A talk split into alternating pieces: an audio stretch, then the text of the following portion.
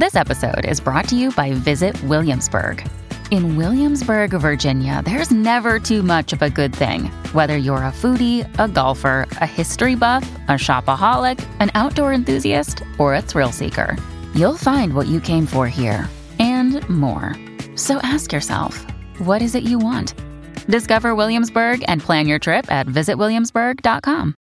Hello, everybody. This is Marshall Poe. I'm the editor of the New Books Network. NBN listeners like to read books and buy them. So we thought we'd tell you that right now, our friends at Princeton University Press are having a remarkable site wide sale. You can get 50% off books, including ebooks and audiobooks, with the code 50, F I F T Y, at checkout until May 31. You can save some real money on Princeton University Press books. I encourage you to go there and check it out.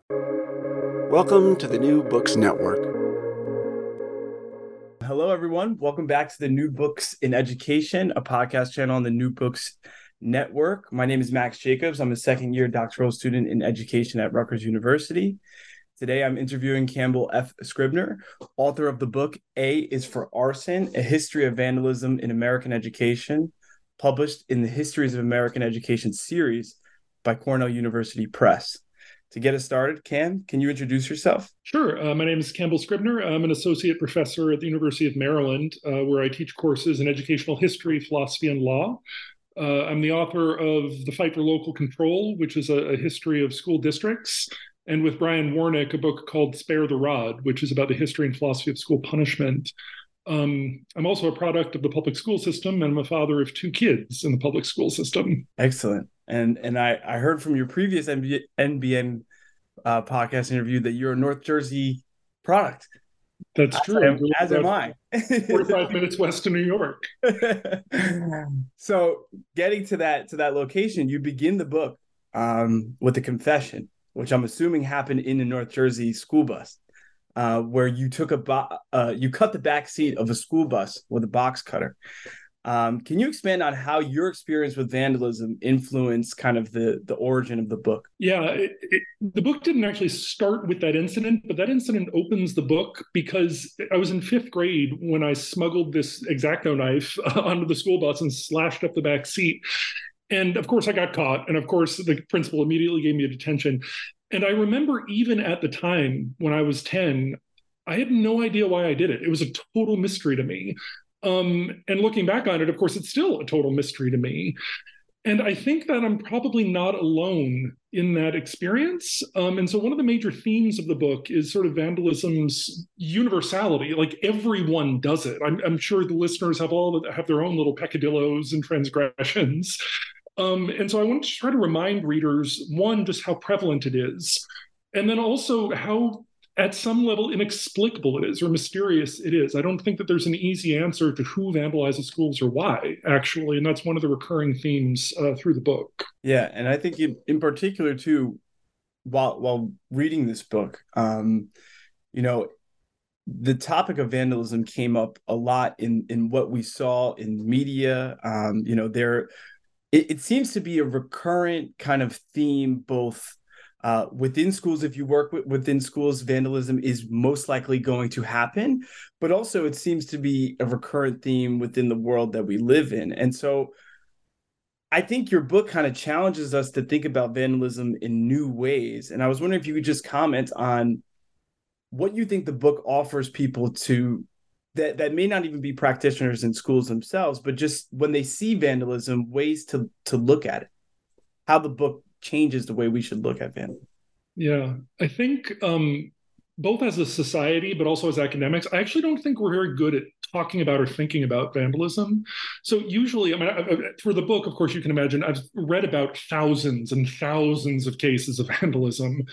And in the mo- in modern America, whenever somebody breaks a school window or sets a fire or whatever, the newspaper always interviews the principal and the principal always says something like, This was senseless, wanton destruction. And the book also sort of opens with this notion of wantonness, uh, which is a fascinating notion because uh, the, the, comedian Mitch Hedberg once had a joke that alcoholism is a disease, but it's the only disease you can get yelled at for having. And wantonness is kind of the same thing, where on the one hand, it implies that you're evil or crazy or inexplicable, but at the same time that you're culpable. And usually in the criminal justice system, of course, you can't be culpable unless what you did was premeditated or sort of intentional. But with the accusation of wantonness, we kind of have it both ways, where we don't need to actually explain it or even investigate why someone would spray paint something or f- set fire to something. But even as we're not investigating it or taking it seriously, we do take it seriously enough to punish them or to redesign the school around this kind of thing. And so it's this weird sort of contradiction. When most people talk about wantonness, it, it, it performs these weird functions, which often I think have very perverse outcomes. At the same time, I think the, the countervailing problem in academia is that whenever principals or the general public say, oh, senseless destruction, academics have this reflexive impulse to say, no, no, no, no, it actually makes perfect sense.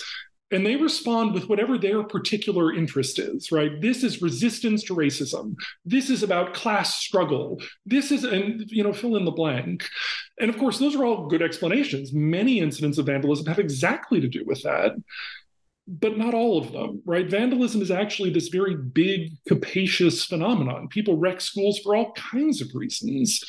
And so I think one of the sort of ironies that I try to really bring across in the book is over the last 300 years, kids have actually been very consistent, and adults too, in what they've done to schools, right? They burn them down, they break things. Like that doesn't change at all through the book. But explanations change all the time which is weird. And, and it's not that we need to be totally pessimistic about explaining anything, but the fact that 50 years ago, when a kid wrecked a school, you would say, aha, Freudian neuroses. No one would say that today with a straight face. Today, we would talk about various forms of equity, or we would talk, you know, bring in critical race theory or what have you, which again has explanatory value, but will also pass, right? That's it's 50 years from now. Presumably, we're going to have some other explanation for these kind of actions. And at some level, I, am just trying to sort of open up space to be unsure about things, open up space for ambiguity and inexplicability. And I realize that for academics, of course, that's not what we do. Like, we're here to explain things and make sense of things but again, one of the I think the big contributions of the book is to think about what it would mean if something was actually inexplicable at some very fundamental level. Mm-hmm. And I I think the book also, in its trotting to get to kind of looking at the different explanations of why this phenomena uh, or or in in result of this phenomena that can that seems to be as fixated as schools you know right? It's almost like it's it's the it's the underbelly. Um you you draw from from a wide range of of theorists. And i think in in a in a blog post that i that i came across on the book you you mentioned that you you draw from everywhere from romanticism to postmodernism and i was wondering especially as you know if we have historians of education that are listening what what was your reasoning behind why you delved so deep into a wide array of, of theories? And how do you think those theories helped inform your understanding of, of vandalism? Start with the beginning of your question this book actually started with me setting a little challenge for myself. Uh, usually when we think about education even if we're critical of the way that schools currently operate, there's still a deep abiding faith in education as sort of a constructive endeavor, right? Kids will grow and mature, schools will help society become better. You know, it's all about adding value of some kind or coming into oneself. And I was just thinking, like, what would it look like, again, to write a history of exactly the opposite of that? That is to say, rather than building up, breaking down sort of physically. Um, and the challenge I set to myself is I was actually curious what it would look like to write a Gothic history of education, a history of education that sort of focused on the irrational or on, on unmitigated evil or something like that. I mean, think about like horror stories, basically, but not to write it in a gimmicky sense, but actually to write it in a real, sense, like actually look at this sort of undercurrent, as you just said, of resistance and impulsiveness and emotion that I think actually does run through education, but runs against the sort of dominant uh, purposes of education and also the dominant interpretations of education. Um, so that's where the book began. And when I when I first submitted it to the press, I, I had one excellent anonymous reader. I don't know if they're listening, but thank you so much Uh, this reader gave me a very detailed reader's report. They had all kinds of great suggestions. And at the end, they said something like, This is a very Foucauldian book, like Michel Foucault's sort of post structuralism. And I thought, Yes, yes, yes, kind of. Um, I don't actually see it as a Foucauldian book, but I see Michel Foucault as sort of the end point of a long trend. It actually begins with the Romantics. Uh, along several different lines. So, if you think about Romanticism, and the book mentions people like Friedrich Schiller, Friedrich Nietzsche, others, they're very interested in selfhood they're interested in achieving oneself through emotional experience. They're interested in notions of the sublime, that is to say, the inexplicable or the overwhelming. Um, you can trace these themes right up through Foucault, right? Notions of, of again, sort of shaping oneself as a work of art or of you know again resisting dominant or sort of conforming trends in society radical individualism uh, sort of hidden spaces, emotional fullness. The book is not uh, about those things in the sense that I don't offer scholarly discourse on any of those things, actually, but it tries to use them to actually structure and inform the history as I as I tell it. And so I try to move from one to the next and incorporate some of these writers in the telling and actually even in the construction of the book itself and in the construction of the narrative. And so, in that respect, the whole book is sort of a, you might say, an aesthetic experiment in how we write history or how we tell about history. And in this case, how we tell about a certain kind of history of destruction. Yeah.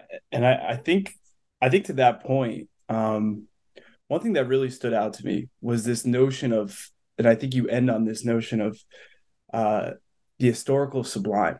And, and I think this gets to kind of what you were just saying. And I was wondering if you could just kind of elaborate on what you mean by the historical sublime and also how that historical sublime relates to the concept of, of vandalism. Yeah, this is something that's really been revived recently with a lot of postmodern theorists. Hayden White is the classic example, but, but Frank Ankersmit, who's a Dutch historical theorist, is another good example. Postmodernists, uh, of course, have argued that history is not given, right? It's not objective in any sense. Certainly things happened in the past, but each one of those little artifacts or facts in itself is sort of meaningless. And it falls to us, the historians or the modern reader, to make sense of them, to arrange them in a certain pattern or a certain arc, and thereby make a story with a beginning, middle, and an end. And again, they're not against that. They think we need to tell stories to make sense of things, but that we shouldn't confuse that with the way things actually were or any, again, intrinsic meaning in the past. Um, to make this point again, they're actually drawing from existentialists who in turn are drawing from romantics. And so again, this is one of those sort of through lines in the book. But when we're looking at school vandalism, one of my challenges in writing the book was thinking about how to maintain that sense of inexplicability or ambiguity in the past, where it, you can't really make sense of some of these things. There, there are times when kids are angry about their spelling test, and so they burn their school down and then they go burn down three other schools too. Like, what do we do with that? I mean, it's not not clear that there's a, a, a rational cause and effect there. And so a lot of the book is basically trying to communicate that level of, I'll say, wantonness or excess or just over the topness and so you see it throughout the beginning chapters. Every now and then there's this little punctuating incident or line, and you're like, huh, that's weird, or that's funny, either funny, haha, or just funny, uncanny. Towards the end of the book, uh, the last section is basically not history at all. All I do in the final section of the book is provide a bunch of newspaper clippings out of order. They're not in any chronological order but it's supposed to be this little panorama. Hayden White has a great line about history being a panorama of sin and suffering with no moral. I mean, they don't they're not supposed to teach us anything at all except that the past was weird and the past was inexplicable again at some sort of foundational uh, level. And so that's probably the most you might say tenuous part of the book or the most experimental part of the book but the idea, again, is to play with different ways of presenting history and to think about how we can actually present this aspect of irrationality in the past. Um, in doing that part, one of the big sources of inspiration for this book was Michael Lesy's classic book, and also there's a documentary film called Wisconsin Death Trip. um, where he does the same thing. He basically takes a bunch of newspaper headlines from 1890s Wisconsin and just puts them together. And they're bizarre. There's murder, there's suicide, there's the occult, there's cocaine abuse.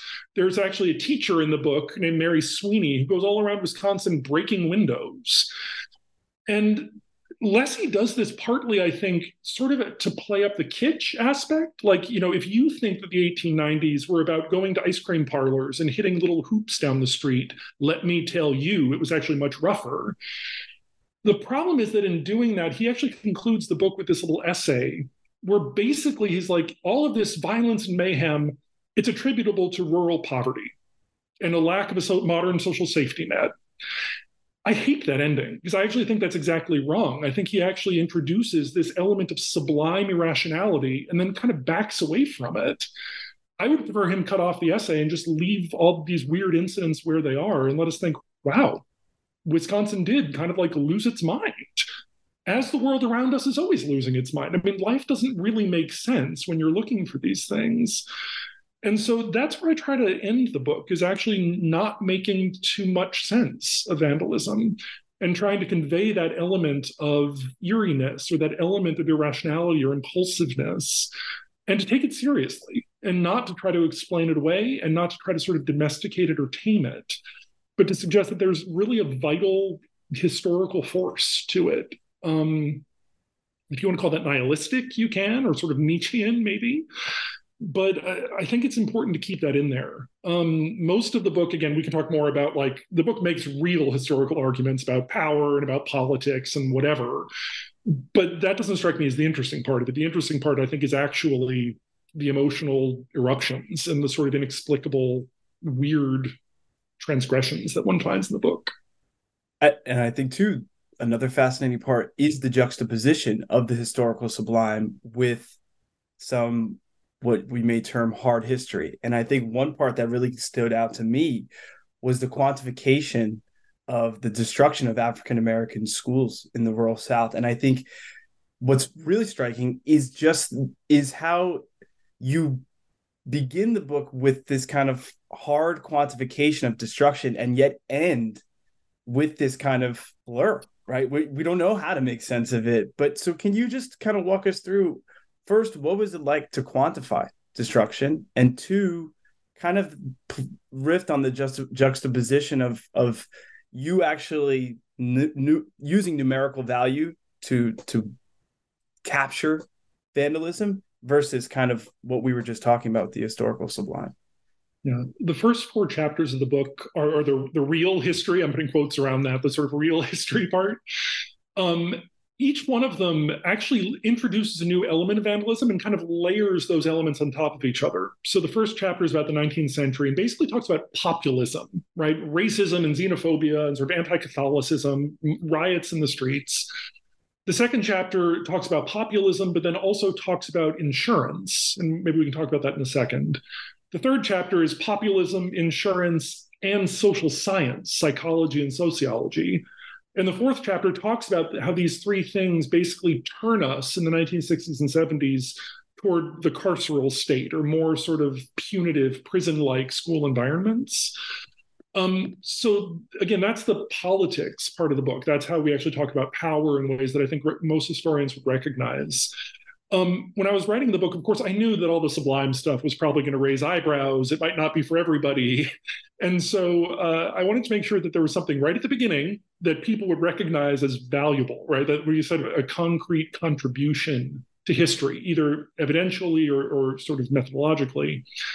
And so when I was doing the 19th century, uh, you can look throughout any history of Reconstruction, they all mention school burning, right? The Ku Klux Klan or other white supremacists, white redemptionists going around and burning down freedmen's schools. We all know about it. There are Thomas Nast cartoons showing it. That's not new, actually. But when I was researching it, I also noticed that none of them actually said how many. There was this notion that it was very pervasive, and I'm, you know, of course, I was sure it was, but where? How? Like, do we have details about this? And I thought, oh, well, that's that's going to be super easy. You know, I'm not actually quanti- uh, I don't do quantitative history, and so I thought I'll just go count. I mean, what could be easier than counting? And I can make a contribution that way. That'll be super. It'll be simple. Uh, I, I was living near DC at the time, and so I could just go down to the National Archives where the Freedmen's Bureau records are, and I would just go through them. And literally, anytime they mentioned a school burning down, I would make a little note, and that would be that. It would be easy. On the one hand, the answer that I came up with was 631. That's how many schools I found. And wow, that's a very specific number.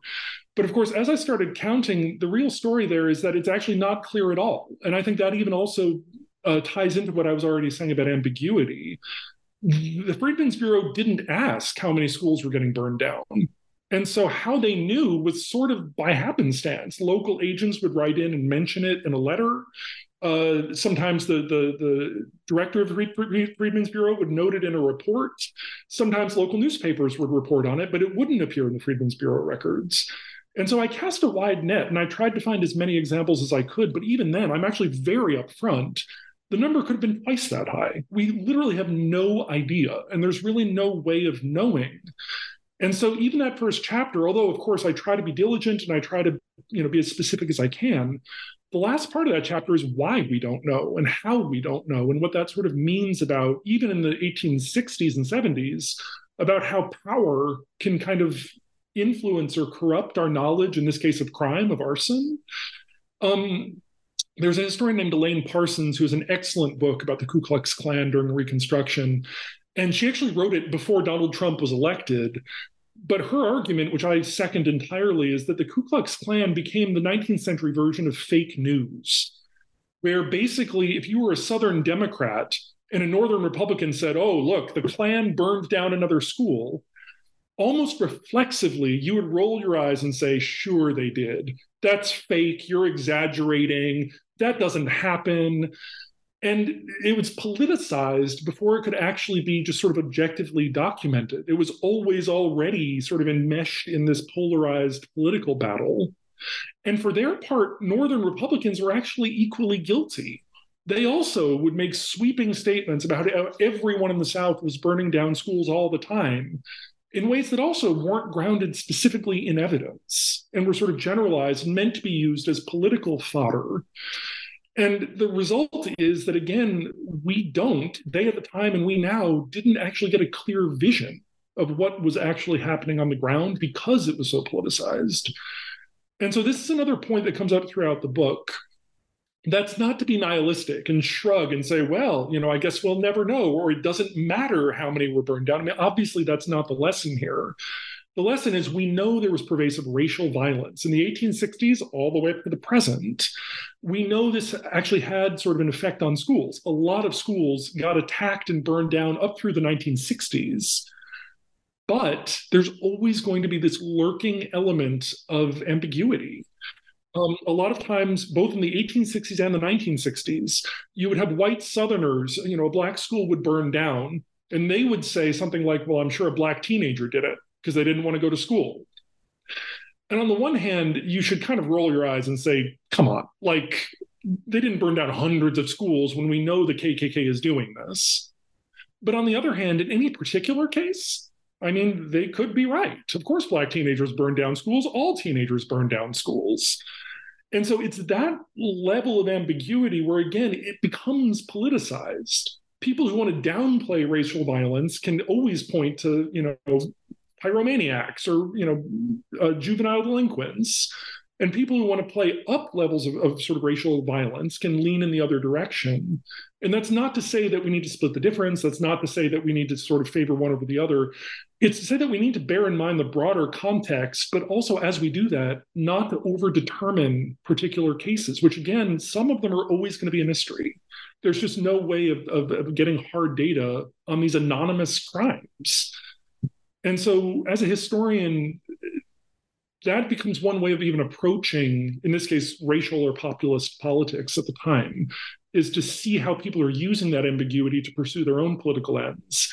And then as a historian, you want to both name that without denying the fact that there was ambiguity, because it's important to sort of remember that too. Yeah, and akin to the ambiguity, I think is the, the history of vandalism forces us to reckon with uncertainty, which is, you know, exactly to, to your. And I think an interesting theme that comes out of out of the book is is the role of fire insurance, which is precisely to get rid of uncertainty. Um, but it, it it really did shock me reading the book how influential fire insurance was both for the story, but I mean in general. Um, not a topic that I would have thought about or considered prior to reading the book. So if you could just maybe riff on how it is that fire insurance became such a pivotal part of the story and yeah yeah, um, like you, when I started and I, I, thought, oh, I probably have to write something about insurance, and I just rolled my eyes. I'm like, oh no, this is gonna suck. Uh, I think honestly, it's probably the most fascinating part of the book. Um, a lot of historians recently have looked at insurance from a variety of sort of uh, lenses, interpretive lenses. Uh, critical historians tend to take a Foucauldian look at it and basically see insurance as a way of imposing norms right? Healthy lifestyles right? Or, or certain ways of building buildings or organizing society that are not imposed directly from the government. They're sort of imposed from these quasi private quasi public corporations but they do have you know far reaching ramifications for society um, more recently, a lot of uh, urban historians, especially looking at the 1960s and 70s, have looked at how insurance basically could function m- much in the same way that redlining did. Right after you have urban riots in you know in 68 and 69, uh, a lot of insurance companies basically refuse to write policies for areas of the city that they see as as too high risk, quote unquote high risk and this has all kinds of, of sort of implications for for property values and for corporations moving and everything else all of these studies, though, it's interesting. They all look at private insurance, the kind that homeowners would buy or business owners would buy. They don't look at how insurance plays in with public institutions like schools. And schools are interesting because, on the one hand, they don't technically need to buy insurance. That is to say, if you're worried that your school might burn down at some point, well, you can always just raise taxes to pay for it, or you can put money aside to pay for it. You don't need a private insurance policy. And in some cases, as the book details in, in great depth, uh, insurance policies might actually be corrupt. That is to say, they might be too big, or you know, there might be insurance agents trying to sort of siphon money off of you know public accounts. And so there's not a, a clear role that insurance is even supposed to play in school politics. But starting at the turn of the 20th century, and certainly by the 1950s, uh, a lot of uh, school administrative journals and others were really encouraging schools to basically rationalize school management through insurance.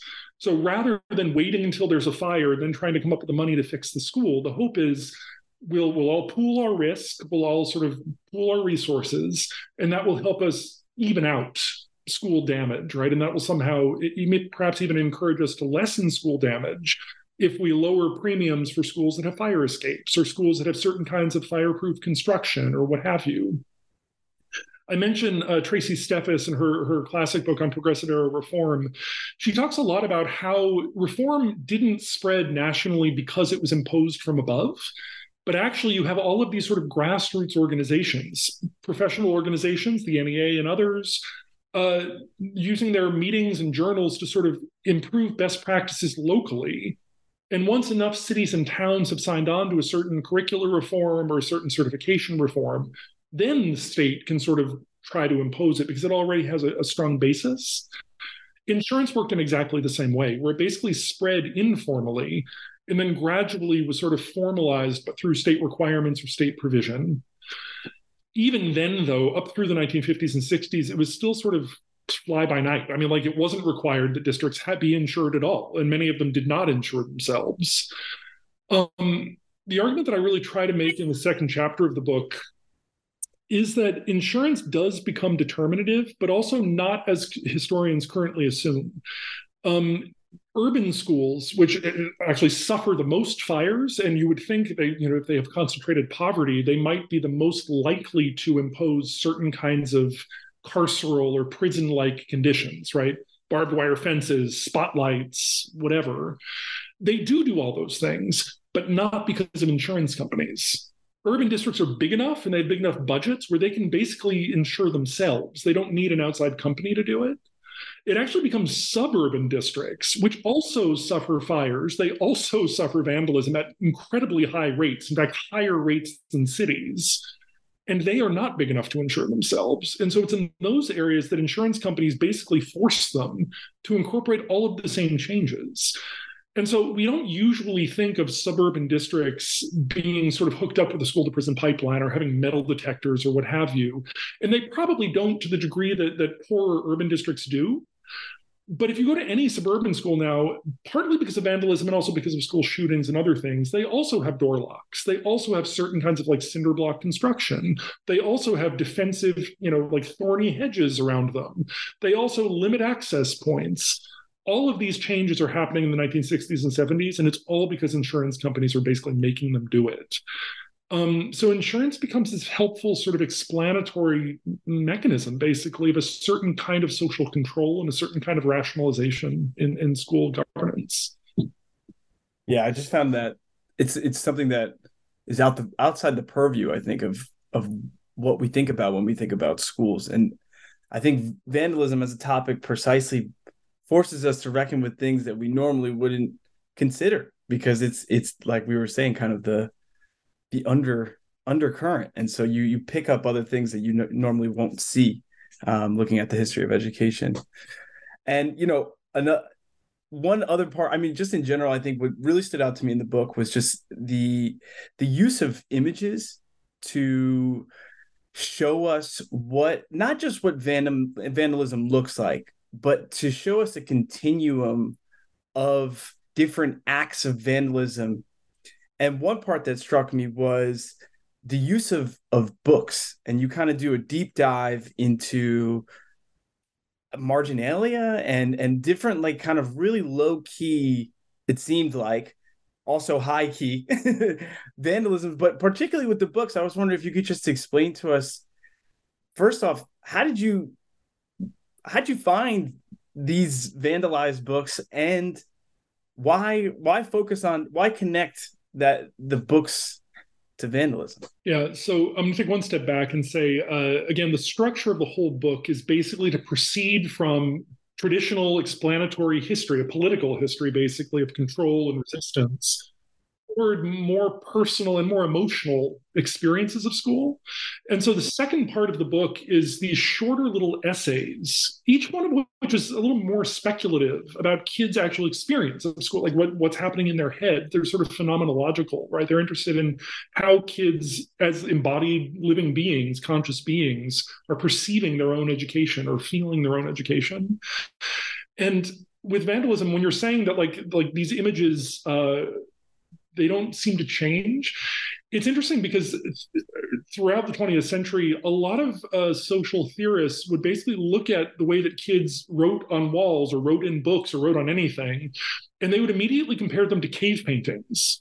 And they would see this sort of Neolithic or Paleolithic uh, energy emerging, right? There's some like deeply human impulse scrawl which uh, yes or no? I mean like you can find that useful or not but it's just notable that for so long and even today people still do see this as something like primeval. There's some like deeply instinctual urge that we have uh, sort of a schopenhauerian will right that's emerging in vandalism when it comes to books, uh, the short answer is it's super easy. If you want to read any 19th century school book, go to Worcester, Massachusetts. The American Antiquarian Society has thousands of them, and they are super helpful. Um, and their catalog is so detailed that they can actually tell you which books have marginal inscriptions in them, and actually even what they are. And so I went there and I cut off after about 200 or 250, but I could have gone on.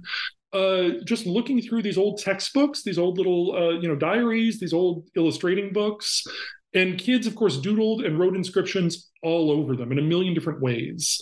And I thought, um, you know, this isn't vandalism in a certain way, although you can obviously see connections with other kinds of vandalism. But it was a way of seeing how kids were actually sort of becoming, that is to say, how they were interacting with their lessons, not in a totally uh, prescribed way, right? They weren't answering questions on a quiz sheet.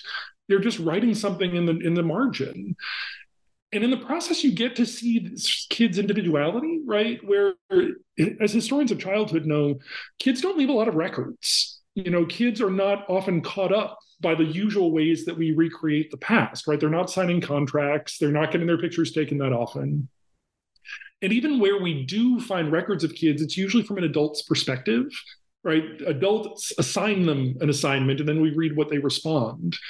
Vandalism offers us at least one way of looking at kids themselves, sort of outside of, to some degree, outside of the adult gaze. And the chapter on books basically looks at what happens when kids get bored or what happens when kids let their imaginations run wild. And so a lot of these uh, marginal doodles and inscriptions, on the one hand, are totally incidental to what's in the book. Kids are drawing hot air balloons, they're drawing trees and horses and whatever.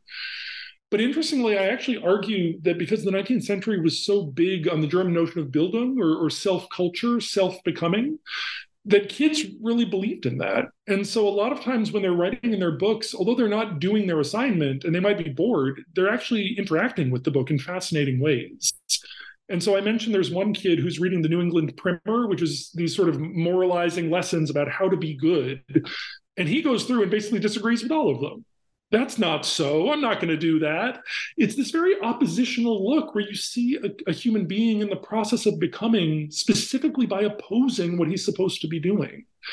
Um, and so, again, I think that it's not to say that these were totally spontaneous. There is a um, one of the arguments is that they actually follow their own sort of conventions. These these doodles, but they're also not imposed, and so they do open a certain kind of space to look at kids from the inside, to look at kids' imaginations, to look at kids' own sort of personalities.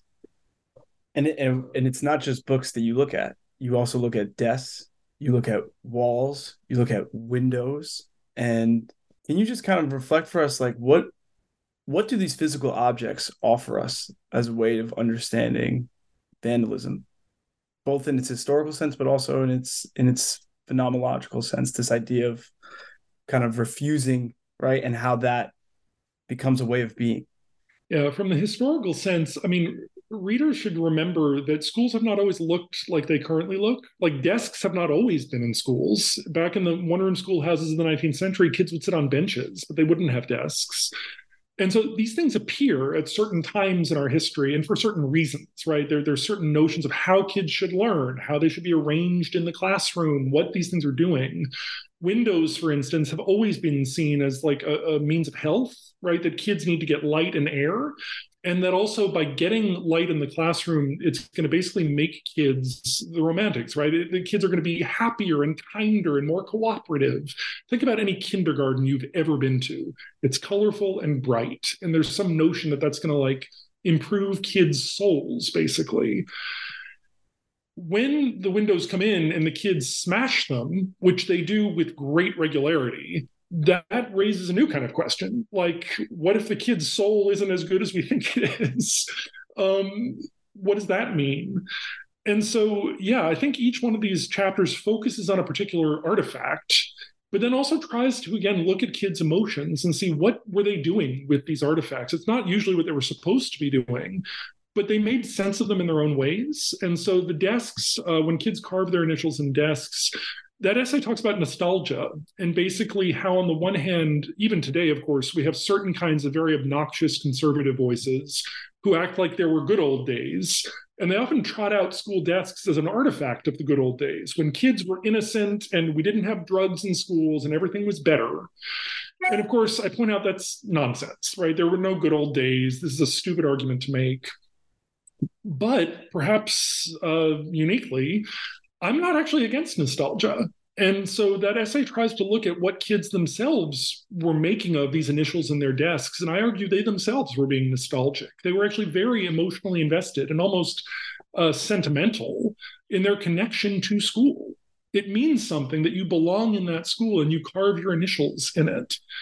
Um, likewise, uh, with the bathroom walls, which is the third essay, you know, kids read all kinds of smutty, inappropriate stuff in the bathroom stalls. I mean, fine. I try to think a little bit about what they actually learn from that and how uh, privacy basically is important in education. Because if you think about it, the bathroom stall is about the only place left in school where kids can actually be by themselves. And while they're in there, they are exposed again to dirty limericks or to you know inappropriate drawings or whatever it is what do they do with that? How do those things actually educate them, or how do they educate themselves through them? Um, so again, it's looking at particular affordances or particular artifacts of schools, but trying to look at them through a kid's eyes, which I think it's not that no historian has done that before, but it's not the usual way I think that that we approach the history of education. Um, and it's not only of historical relevance. Obviously, these things are still true today. And I think it might help us understand kids' experience today to just pause for a moment and think about what they make of or how they come into being in particular spaces and schools. Yeah. And I couldn't help but think about when I was reading these parts, like, how much longer do you think this will actually happen as we increase surveillance right it's it almost seems as if these acts themselves while there is a continuum within your book, I wonder if there's going to be a continuum in the future and and what that kind of will look like. Um, yeah, so it's interesting you put it. I didn't think you were going to take that last turn you just made. One thing that I actually wonder about is as schools become, in some ways, less physical environments through online schooling or whatever, like it might be now that kids bully each other or they sort of deface someone's Facebook page or something digitally and not physically.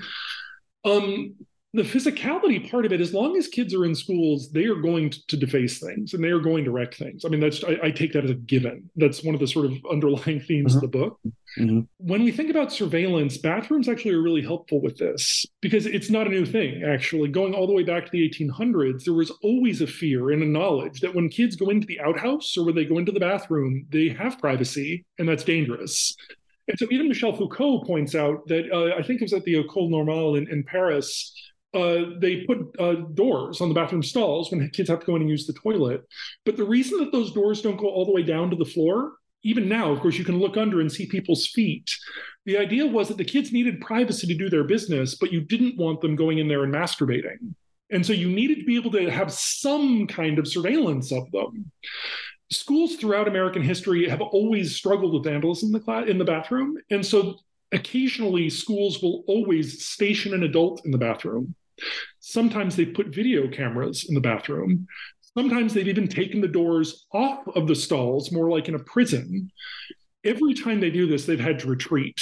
Parents throw a fit as they should. Kids throw a fit as they should. They deserve some degree of privacy but then of course they will also wreck the bathroom which they do. Um, and so there's just no there's no answer to it. I mean as long as you want kids to have some privacy you're going to need to accept some degree of wrongdoing basically. And i would say I, we should be willing to accept that i mean i don't i don't think we should we should clamp down on privacy to the degree of dehumanizing kids. Um, i'm willing to tolerate a few a few dirty doodles in the bathroom. Yeah i think it's going to force us to come to that reckoning um, as far as how far can we actually go to control what happens in these private spaces.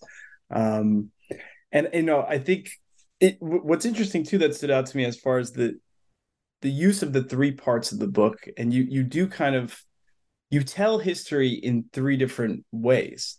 And you mentioned earlier earlier in our conversation about this notion of shards, but I, I I'm interested to know. It seems like you had inspiration from past projects that used a similar vantage point, but what do you think the form of telling a history in kind of this irrational shards way?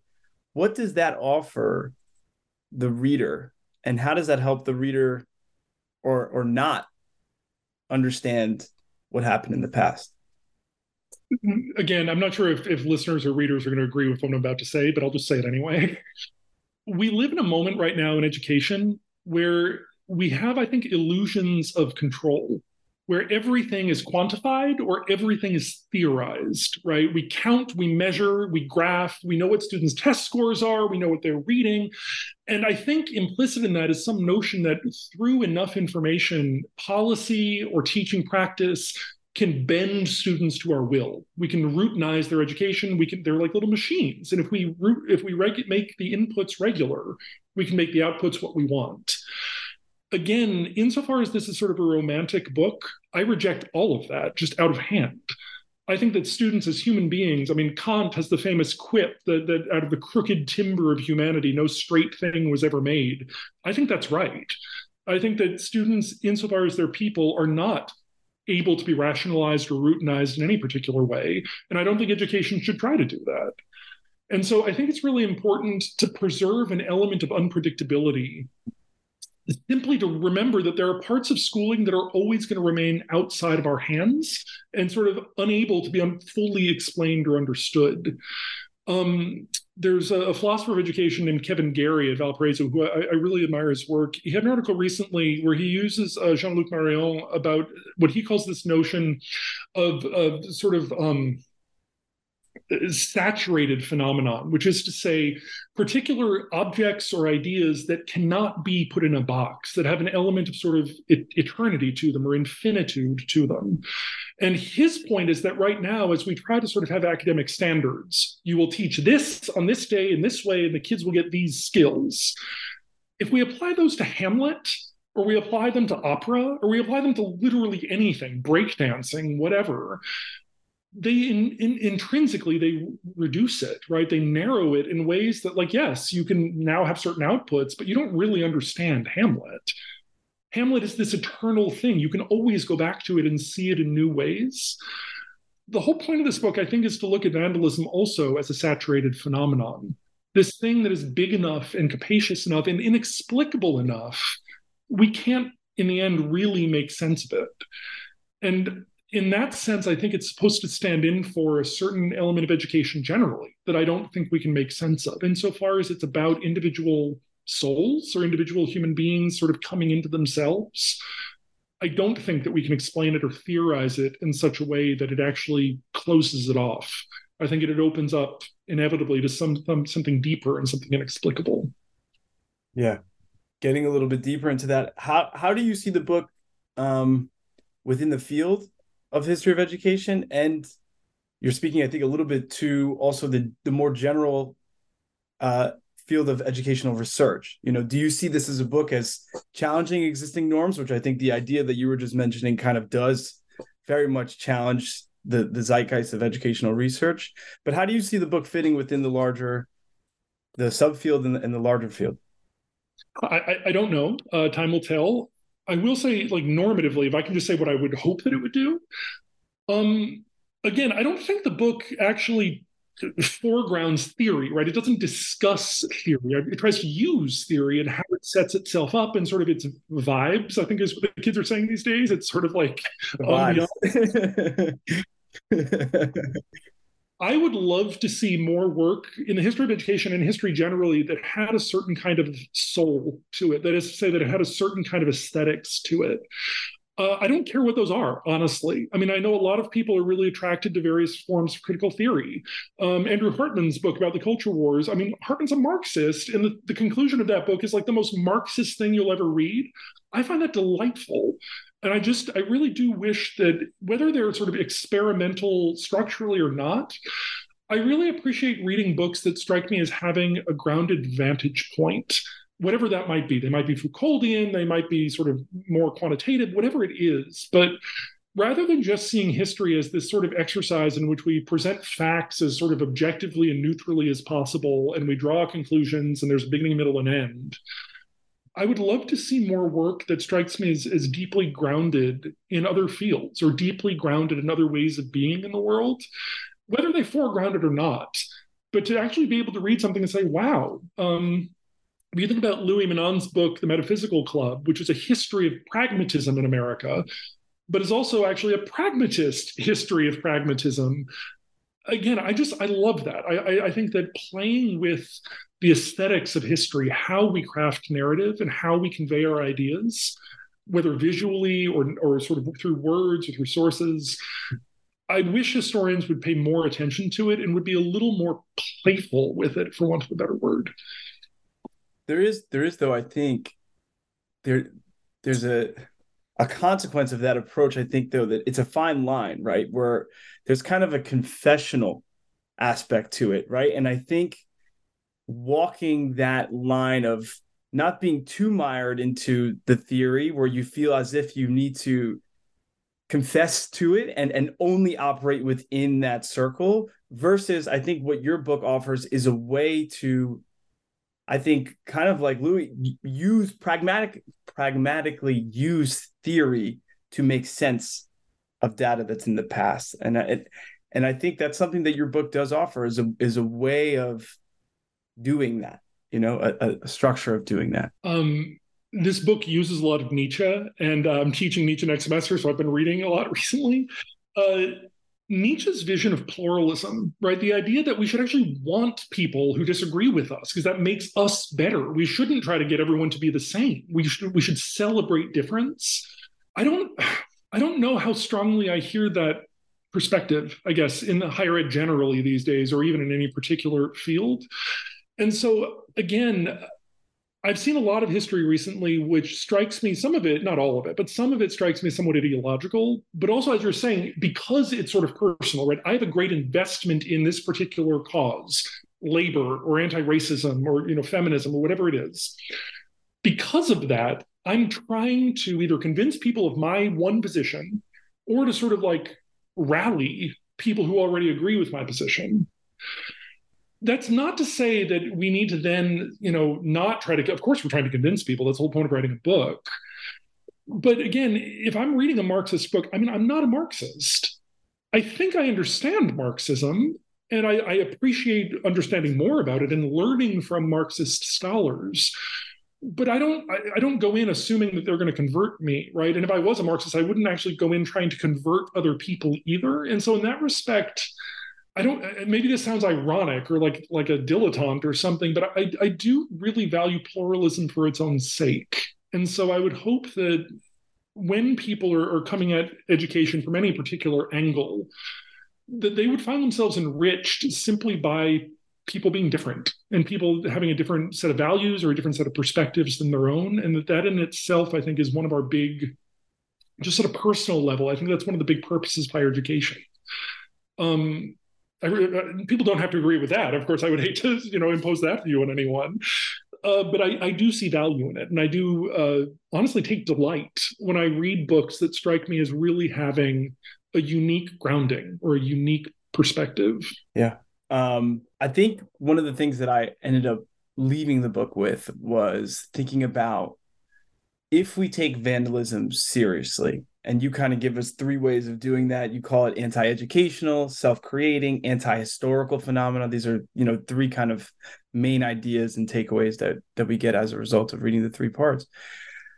What does that mean for for people in education? And that can be both from a from a researcher level but but i think also from a practitioner level both as a school leader as a teacher or as a student. This is a lot. But what, what does it mean really to take vandalism seriously and how will that guide action and research. I presented part of this book at a, the AERA, the big education conference, several years ago. Uh, and there was a, a principal in the audience who raised his hand and basically said, My school right now is wrestling with this, this plague of vandalism. Kids are wrecking everything. Tell me what to do. And I'm just like, Oh no. Like, I don't know. I'm a historian. Like, it's your job, man. um, I don't I don't offer pat answers. And of course, again, the whole point I think of the book is that kids have wrecked schools a lot for a long time. I don't I don't think we are going to solve the problem. And in some respects, I that might be almost like a small c kind of conservative answer, which is that like this utopian notion that we'll just flick some switch and vandalism will go away is really misguided and we should be more modest basically in our responses to it or our expectations of any particular response. I think that actually is one of the takeaways of the book. I would also point out i mean going back to me slashing up my school bus kids are impulsive even good kids. I would like to think that i was a good kid uh, even good kids do this, right? And so that's not to say that we shouldn't punish them. I think actually punishment is super important if you're trying to convey moral seriousness. If something, if a kid does something wrong, obviously you should punish them. But even punishment, I think, needs to be tempered with some notion of restitution, some notion of growth, looking at the kid's own interests and the community's interests. And so that's again not going to solve the problem right away but if one responds recently to vandalism has been lock him up, you know, put the kid in prison, arrest him, and make the school harder and tougher, that doesn't strike me as actually helpful to anyone. Um, I think we do need to try to make schools welcoming spaces, not because that's going to do away with vandalism, it won't. But I think just intrinsically, for other reasons, schools need to be welcoming spaces. I think kids should be punished, but they should be punished moderately so that they can grow and make things right. Not all of them will. Some kids are going to be jerks. I'm sorry, but I don't think you can approach educational policy by assuming the worst of children. I mean, that's just call me naive, but that doesn't strike me as especially helpful. And so by taking vandalism seriously, I think I'm trying to say on the one hand, it can be political. And if it is, we should look at it politically. Why are kids or adults so upset that they're vandalizing schools? And what could we do to make them less upset? It might be moral. There are times when kids just do things that are wrong and they need to learn that it's wrong. Okay, let's punish them to help them learn that. There are also, again, times when I think it's not totally clear what it is kids themselves don't know why they're doing it. It it does it's some prank or it's some sort of you know exuberance. At some point, I think adults need to just shrug and say, huh, kids will be kids. And yeah, you've got to pay for it. I'm sorry. It can be very expensive for kids to be kids. But in the end, I think that overreacting to it or over determining what caused it, it it's a fool's errand. It's not actually going to fix anything. So maybe taking vandalism seriously requires an, kind of an acceptance of its. Uh, yes, exactly. That's fascinating. Um, all right. Well, as we're kind of coming towards the end here, I was wondering um, if you could tell us if there's any, even though you just completed this all beautiful book, the perennial question. Um, are there any other projects that you're currently work on that would you you would like to share? Sure. Um, on the existentialism sort of vibe, uh, I just started a biography of a philosopher named Phil Phenix, uh, who taught at Teachers College Columbia back in the 1950s and 60s. Uh, Phenix was very interested in religion and science um, and was sort of interested in how various ways of knowing and disciplinary lessons could lead us to higher truths, to transcendence, to some notion of God or the spiritual. Um, and so I'm working on that biography right now. Uh, Phenix actually started life as a, a child prodigy. And so the first chapter is all about him basically teaching himself theoretical physics as a 12 year old. Uh, Albert Einstein makes an appearance, like a real appearance. It's it's just fascinating stuff, and I'm hoping it's going to both teach us something about the mid 20th century. You know, some ways of thinking that we don't often hear about in the 1950s and 60s, but also, and you'll hear some of me in this, um, it'll help present day teachers think about the ultimate purposes of education. Um, a lot of us complain that schools are too sort of utilitarian. We focus too much on test scores or skills or what have you. But even there, I think we take certain presumptions about what justice in schools would mean or what learning in schools would mean that I think we actually don't really talk about. We actually don't lay out what we think goodness is or what we think human beings are, um, especially in public schools, maybe more so in Catholic schools or Lutheran schools or something. But the book's going to try to meditate on that a little bit about the ultimate purposes of schooling. Hmm. That sounds fascinating. Um, yeah, I'm really, really thankful for you, Kent, for for writing this book. I think it provides um, researchers in general a, a, new way of looking at a, a phenomena that I think you know is internally fascinating to to especially people who have engaged in vandalism themselves. you, you also, don't need to confess if you don't want to. the North Jersey thing, it's, it happens, but no, but also just giving some some new ways of of thinking about the past and and ways of approaching um, as a researcher the way we understand what actually happened and what that ultimately means. And I think this book um, really forces forces the reader to to reconsider a lot of the things that we kind of just hold as as as fact right? And and makes us question. So um, thank you very much for being with us today. And and i wish you best of luck with the rest of the semester. Thanks so much for having me